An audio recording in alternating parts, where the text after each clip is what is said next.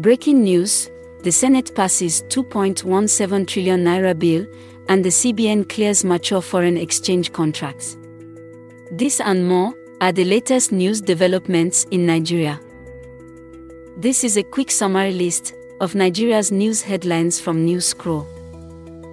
I am Lola, and today is November 2nd, 2023. Here are top news headlines, filtered from multiple sources. The Senate, on Thursday, November 2nd, passed the 2.17 trillion naira 2023 supplementary appropriation bill. Report by Legit NG. Number 2, Lagos State Governor Babajide Sanwo-Olu commissions Yaba Overpass Bridge. Report by Politics Nigeria. Our final three headlines are as reported by Tribune Online, BNN Bloomberg, and Daily Post. Number 3, new senator representing Kogi Central, Natasha Akpoti-Uduaghan, assumed her seat on Thursday in the Red Chamber.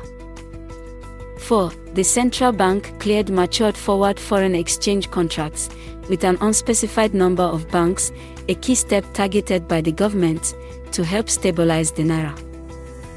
5. Kaduna State University has lamented months of power outages in the institution calling on authorities responsible for restoring power to act. This rounds up the news updates in Nigeria via News Scroll.